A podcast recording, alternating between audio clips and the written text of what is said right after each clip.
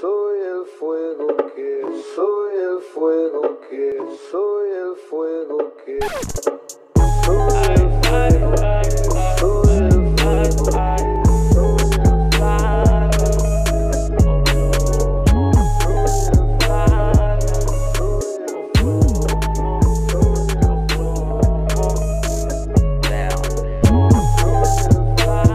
Bonjour, moi c'est Rebecca, je suis journaliste à Paris, ma mère est malgache, mon père est espagnol, a priori rien à voir avec la Colombie, mais pourtant ce pays me fascine. Du coup j'ai décidé d'y aller l'an dernier, mon enregistreur avec moi, histoire d'y faire quelques reportages radio sur les élections présidentielles et de me lancer enfin dans cette fameuse aventure du podcast.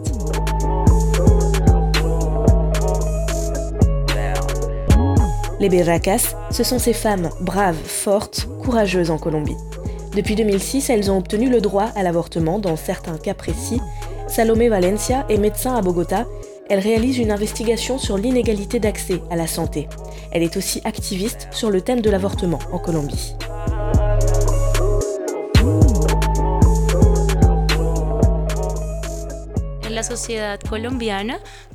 Dans la société colombienne, il y a eu une avancée dans l'opinion. Il y a peu de temps, l'Organisation pour la vie et la santé des femmes, un collectif féministe qui lutte en faveur du droit à l'avortement, a réalisé une enquête et le résultat montre que la majeure partie de la population en Colombie accepte la légalisation de l'avortement. Cela montre une évolution par rapport à 2006, mais ce n'est toujours pas suffisant. C'est un sujet sensible car la Colombie est une société conservatrice où les droits des femmes ont toujours été acceptés beaucoup plus tardivement que pour les hommes. Le droit à l'avortement qui concerne les femmes a donc mis du temps à être reconnu. Pour les femmes en Colombie, c'est déjà une première victoire. Mais pour Salomé, le combat doit continuer car l'avortement n'est permis que dans trois cas bien définis. En 2006, nous avons réussi à obtenir la dépénalisation de l'avortement dans trois cas. Quand il y a un risque pour la santé de la maman, quand le fœtus contient une malformation qui affecte sa santé ou en cas de viol. Mais quand cette loi a été adoptée, les groupes anti-droit l'ont attaqué de tous les côtés. Nous sommes donc attentifs à chacune de ces attaques pour qu'ils ne parviennent pas à un retour en arrière dans le pays. Ce collectif soutient les femmes qui ont besoin d'attention, de services qui sont parfois maltraités par les médecins eux-mêmes. Il y a également un suivi sur le territoire pour enseigner la loi et son contenu au personnel médical. Même si l'avortement est permis par la loi, dans les faits, les femmes qui veulent y avoir recours doivent souvent faire face à de nombreux obstacles.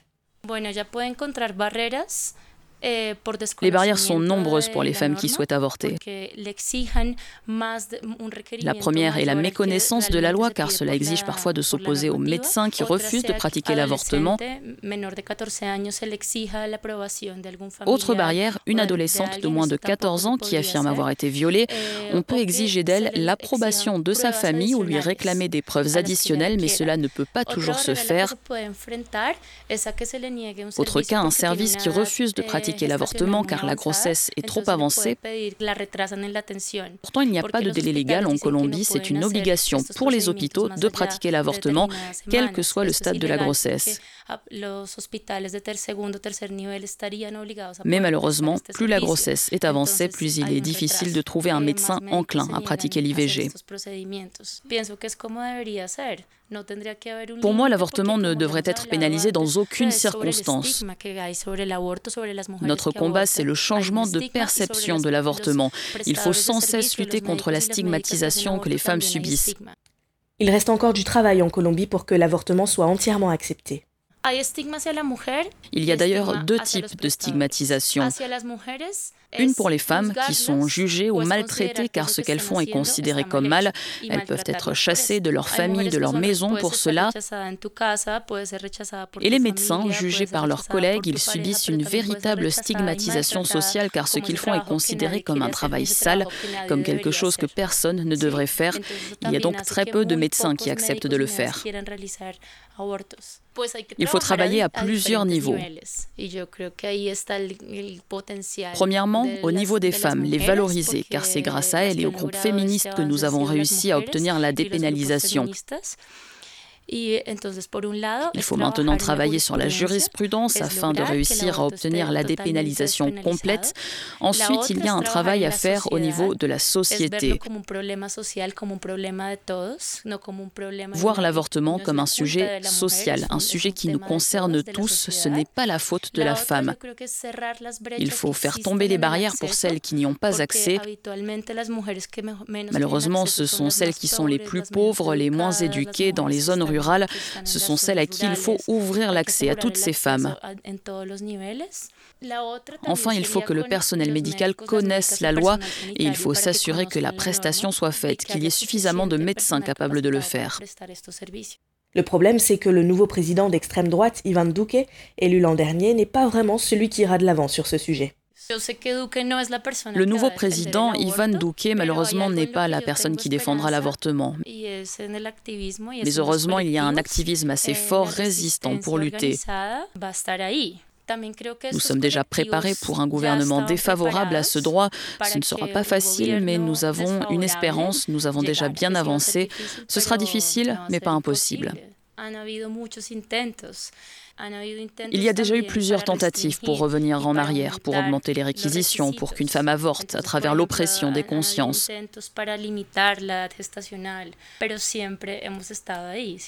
Mais pourtant, nous sommes toujours là et nous avons gagné en partie. La machine politique ne parviendra pas à retirer ce droit. Le peuple peut faire changer les choses. Ça n'a jamais été facile en Colombie, mais nous avons l'aide d'organismes internationaux. Ce sera toujours nécessaire que des groupes comme le nôtre existent. Malgré le fait que nous ayons obtenu la dépénalisation, les barrières persistent. Ce n'est pas seulement la lutte de 2006, le combat continue, il faut s'assurer que ces barrières soient brisées. Alors, où en est-on concrètement en Colombie avec l'avortement? C'est la question que j'ai posée à Salomé. Il y a très peu de chiffres en Colombie. Les derniers datent de l'an dernier. 440 000 avortements, sans compter les 130 000 avec complications pour un avortement dans des conditions d'insécurité. 0,8% étaient légaux en 2008, ce sont les derniers chiffres. Il y a un souci d'estimation, une surestimation de ces données. Nous tentons de chiffrer exactement le nombre d'avortements grâce aux données du gouvernement, mais c'est très compliqué car ces données ne sont pas fiables. Nous utilisons donc nos propres données, celles des hôpitaux, des centres qui pratiquent l'avortement depuis 2006. Le cas le plus compliqué, c'est celui des jeunes filles mineures de moins de 14 ans. Une grande proportion d'adolescentes de moins de 14 ans ont des grossesses non désirées. Il s'agit de violations dans ce cas. Mais le plus triste, c'est que pour le simple fait d'être enceinte, elles sont parfois condamnées. C'est incroyable. Nous suivons donc ces cas et nous les soutenons légalement pour qu'elles s'en sortent. Cela dit, la Colombie n'est pas le pays le moins avancé en la matière en Amérique latine. En Amérique latine, la Colombie n'est pas le pays le plus avancé, mais elle est au centre environ. En Uruguay, par exemple, l'avortement est complètement dépénalisé, mais un des avantages de la loi colombienne, c'est que c'est une loi basée sur les droits des femmes et la vision de la santé. Ce n'est pas seulement une affectation physique, mais aussi mentale, émotionnelle. La géographie de la Colombie est compliquée. C'est un pays très grand, il y a des femmes qui doivent faire 8 heures de route pour avoir accès à un hôpital où l'avortement est pratiqué, et dans ces zones très éloignées, c'est très fréquent de ne pas avoir accès aux médicaments nécessaires ou tout simplement que le médecin ne sache pas le pratiquer. C'est pour cela qu'il est important de ne pas intégrer de délai légal car les femmes ne se rendent pas forcément compte assez tôt de leur grossesse et parfois venir à Bogota, la capitale, peut être très compliqué et très coûteux. Eh, J'ai aussi entendu des cas, notamment dans la communauté indigène, où la juridiction indigène ne permet pas aux femmes de subir un avortement, même si elles ont été violées. Parfois, elles sont expulsées de la communauté si elles décident de le faire. C'est donc nécessaire qu'il n'y ait pas de limite de temps, car ce ne serait pas juste qu'une femme n'y ait pas accès parce qu'elle a une semaine de grossesse de trop. C'est un thème très compliqué car il faut respecter les croyances, mais nous ne pouvons pas non plus permettre que les droits des femmes ne soient pas respectés. C'est une lutte. Parmi les organisations féministes qui défendent le droit à l'avortement, il y en a une qui détonne. Son nom Católicas por el derecho a decidir, les catholiques pour le droit de choisir. Sandra Masso est la présidente en Colombie. Les femmes, bien qu'elles soient présentes dans toutes les couches de la société, sont les plus méconnues, les plus dévalorisées au sein de l'Église, dans laquelle elles sont pourtant majoritaires. Mais finalement, on se rend compte que ce sont les hommes qui décident. Dans notre mouvement, il y a aussi des religieuses qui dénoncent la discrimination, les violences de toutes sortes, même symboliques, qui s'exercent dans le contrôle de la hiérarchie de l'Église catholique. Nous sommes nés comme un mouvement qui défend les femmes. Nous pensons que nous pouvons exercer notre foi, notre spiritualité, mais sans les structures qui nous oppriment. Nous avons donc développé le concept de la théologie féministe. Ça consiste à regarder la religion avec des yeux de femme. Nous interprétons la doctrine, les textes religieux, les rituels avec un regard féminin plus libérateur, plus alternatif, notamment sur le rôle des femmes dans la société. Nous regardons la religion différemment. On met en avant la liberté par rapport à la soumission, au pouvoir répresseur que veut exercer l'Église. Ça n'a pas été facile de s'imposer dans le milieu catholique très puissant en Colombie. La hiérarchie de l'Église sait que nous existons. Ils se sont rendus compte que nos arguments sont sérieux. Car nous avons étudié l'histoire de l'Église, nous savons de quoi nous parlons. Ça ne leur plaît pas forcément, car ce qu'ils veulent, c'est que les gens croient, qu'ils aient la foi, sans réflexion derrière, sans cohérence. Simplement croire leur discours, suivre ce qu'on leur dit de faire, bien que ce ne soit pas toujours cohérent. La plupart de ces hommes d'église sont d'ailleurs incohérents dans leurs actes. Ils pratiquent par exemple la discrimination. Ils acceptent difficilement que des femmes prétendent connaître plus qu'eux les principes catholiques. Parlant d'un Dieu plus clément, miséricordieux. Car nous pensons, contrairement à eux, que Dieu n'est pas un Dieu punisseur qui condamne. Nous pensons que Dieu n'est pas un homme, il n'a pas de sexe, il nous transcende. C'est ni un homme ni une femme. Il n'est pas là pour nous surveiller, mais pour nous accompagner pour accompagner nos décisions. Nous apprenons à déconstruire l'image négative de Dieu que l'Église transmet. Nous voulons que notre rôle de femme soit reconnu, car nous sommes importantes dans l'Église. Nous ne sommes pas là seulement pour être soumises. Notre corps n'est pas fait seulement pour la reproduction. Nous avons le droit de décider nous aussi. L'Église ne peut pas avoir le contrôle de notre sexualité. Elle ne peut pas nous forcer à être mère. Nous pouvons choisir. Nous voulons que nos enfants soient le produit de l'amour, qu'ils aient été planifiés, sans violence. Nous avons donc d'autres références que l'Église.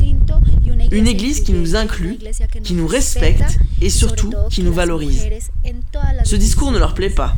Ça les arrange pas, car ils veulent nous dominer. Le discours religieux dans son ensemble est d'ailleurs dominateur.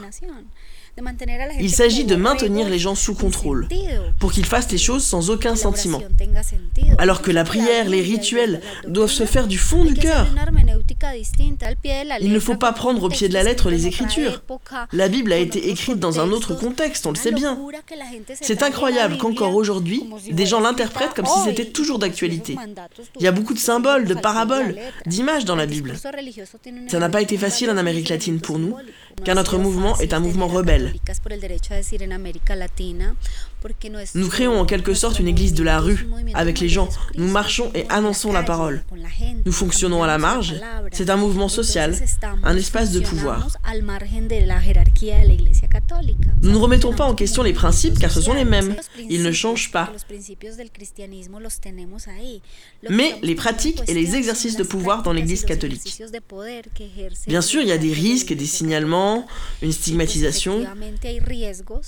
Ils ont dit plus d'une fois que nous ne pouvons pas être catholiques, ils ont même parlé de nous excommunier en jouant sur la peur, sur la menace. Chaque groupe sur le continent a vécu la stigmatisation et la persécution psychologique de l'Église catholique. Mais surtout de certains secteurs de l'Église qui se cachent pour faire un travail sombre, pour menacer, maintenir soumis. Car l'Église a toujours beaucoup de pouvoir ici, notamment un pouvoir symbolique qui empêche que l'on pense différemment. Mais nous, nous affirmons comme catholiques et féministes, car nous soutenons les femmes, leurs droits, leur liberté.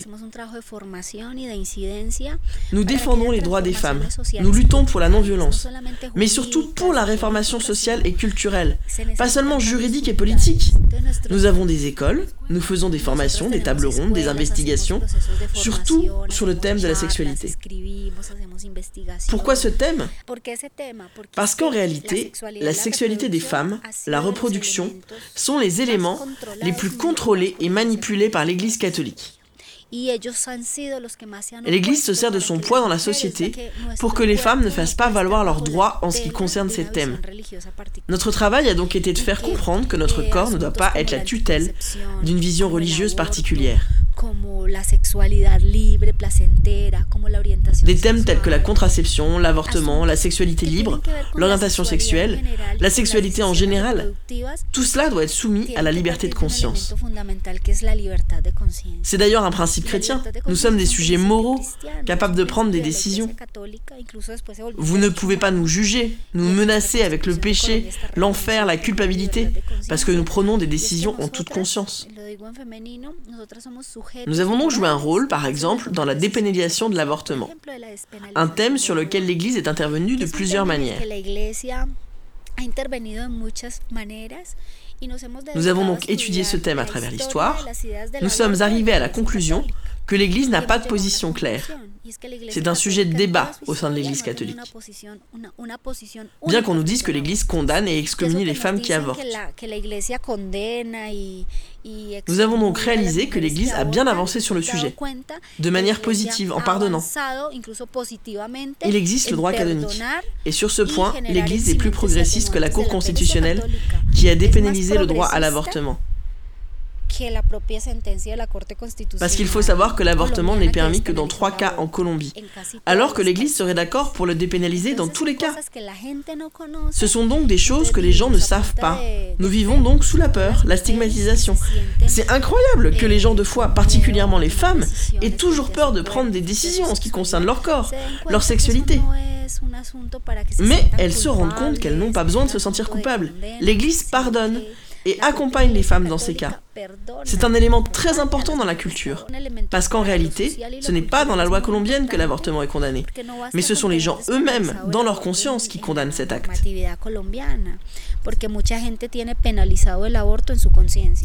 Tout comme les autres organisations féministes, elles luttent pour la dépénalisation complète de l'avortement. Nous considérons que l'avortement doit être dépénalisé dans toutes les circonstances. Car les femmes le font avec conscience. Aucune femme n'avorte par plaisir. C'est un thème purement humain et les causes sont importantes pour décider d'avorter. Mais il y a aussi d'autres raisons pour lesquelles les femmes avortent, qui doivent être prises en compte. On ne peut pas comparer l'avortement à un assassinat. Ce sont deux catégories différentes. L'avortement est l'interruption d'un processus de gestation, de vie. Il y a donc un débat sur la vie. Pour l'Église, la vie est déjà là dès que la femme est enceinte. Mais plusieurs théologiens nous disent que le fœtus ne prend pas vie dès le moment de la conception. Il parle du concept de l'hominisation. Et cela se fait en plusieurs étapes.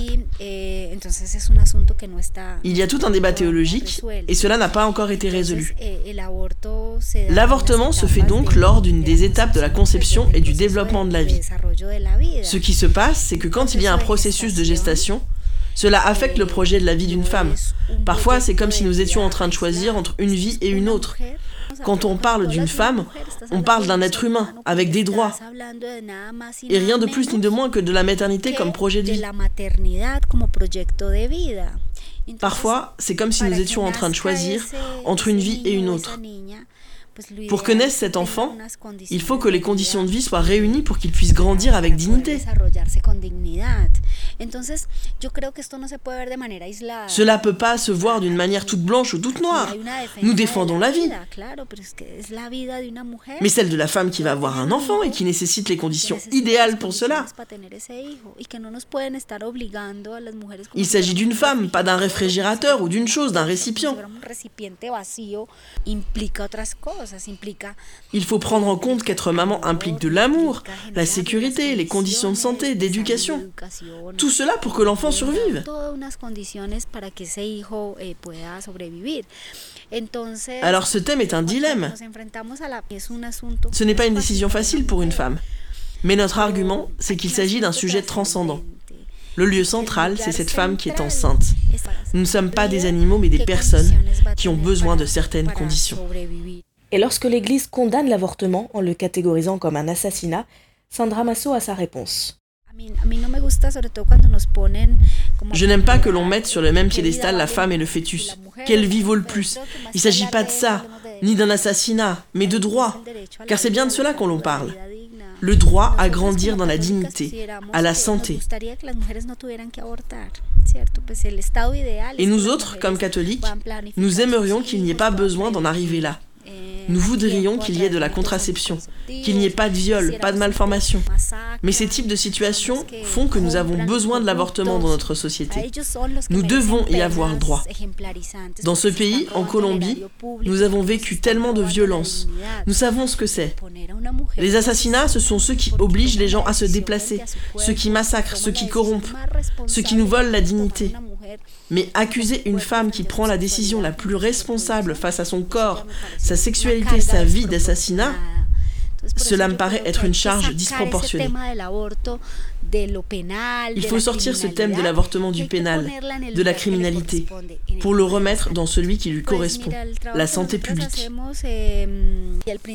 Le travail que nous faisons est sur le thème de la croyance. Nous argumentons grâce aux principes chrétiens, la liberté de conscience, le fait d'être des sujets moraux autonomes. Nous faisons comprendre que la décision des femmes est très responsable. Ils nous ont relégués à la maternité. C'est le seul rôle que nous avons. Ils ont voulu nous faire croire qu'une femme ne vaut que si elle est mère. Nous affirmons donc que la maternité doit être une option, pas une obligation. Et à partir de là, on appuie sur le fait qu'avoir des enfants est merveilleux. Il ne faut pas que ce soit une charge dans son existence. Quand on tombe enceinte, on devient maman pour toute la vie. Nous ne sommes pas des choses. Nous travaillons donc avec les femmes là-dessus, avec ces arguments. Il s'agit bien de les libérer dans leur conscience. C'est une transformation, car les gens se rendent compte que nous faisons que défendre le droit à décider. Nous sommes importantes, nos décisions ont de la valeur. Il s'agit de libérer les consciences. Le credo de cette organisation, oui, on peut être féministe et catholique à la fois. Nous travaillons avec des femmes de tous secteurs sociaux, dans les universités, les lycées. Nous faisons des conférences. Nous considérons que nous sommes légitimes. Le féminisme ne s'oppose pas à nos croyances. Notre spiritualité nous sert et nous aide. Le féminisme et la religion ne sont pas opposés. À travers la force et le pouvoir que nous avons, nous sommes libres. Nous avons un avantage par rapport aux féministes, la transcendance, la spiritualité, cet exercice de communauté que nous avons, nos principes, la solidarité par rapport au prochain, le respect, la liberté, la justice sociale, la nature. Le christianisme nous inspire ces valeurs. Ces sujets ne sont pas que pour les hommes, mais pour l'humanité.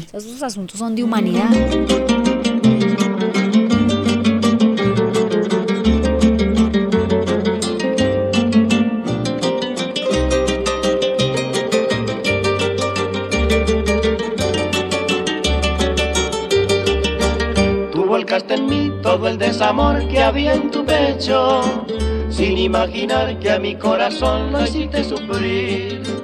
Ya me marcharé sin decirte adiós, todo está deshecho, y me resignaré, pero tú pagarás lo que has hecho de mí. Tú volcaste en mí todo el desamor que había en tu pecho, sin imaginar